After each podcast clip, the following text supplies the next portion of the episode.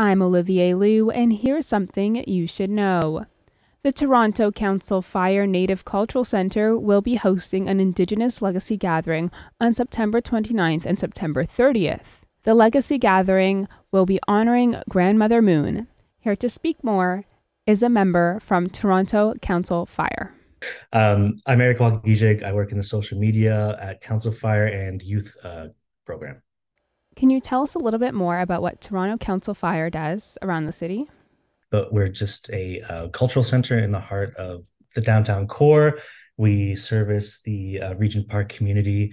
We do a lot down here. This month is kind of our big month where we always have our big events. We have the uh, youth gathering, the what's coming up, the legacy gathering. We just do everything we can for the community uh, just to give back. This year, on September 29th and September 30th, the Toronto Council Fire Native Cultural Centre will be hosting the Indigenous Legacy Gathering at Nathan Phillips Square. Can you tell our listeners a little bit more about this event? Yeah, uh, the Indigenous Legacy Gathering, it's a two-day event. It takes place on the 29th and 30th. Uh, it happens every year on those days. Uh, this is our sixth year running.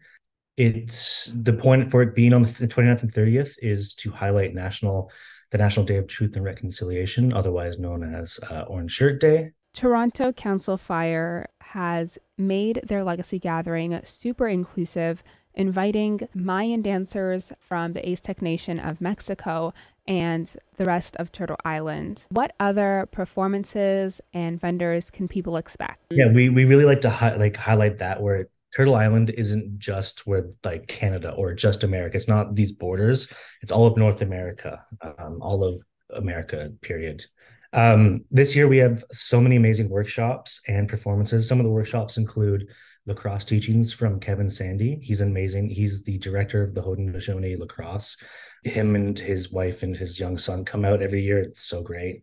Um, we have mini teepee crafts with the Toronto Council Fire team. You can come out and craft a little, paint a little uh, teepee and bring that home.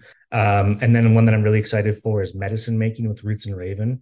Our uh, our headline artists will be James Wilson and Samaya Smith, who are both Mohawk singers, uh, recording artists.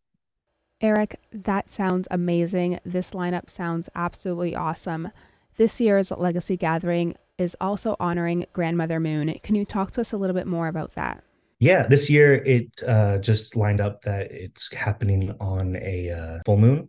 Um, usually, people don't like to uh, do events on the new uh, full moon just because it's supposed to be a day for reflection.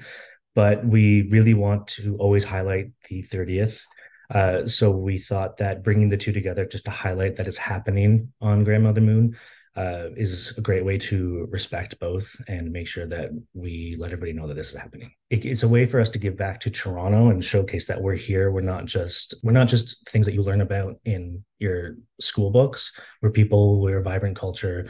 We exist. So yeah, we absolutely encourage everybody to come out. Eric, thank you so much for being here to talk about the Toronto Council Fire Native Cultural Centre and the Indigenous Legacy Gathering that you're hosting September 29th and September 30th at Nathan Phillips Square.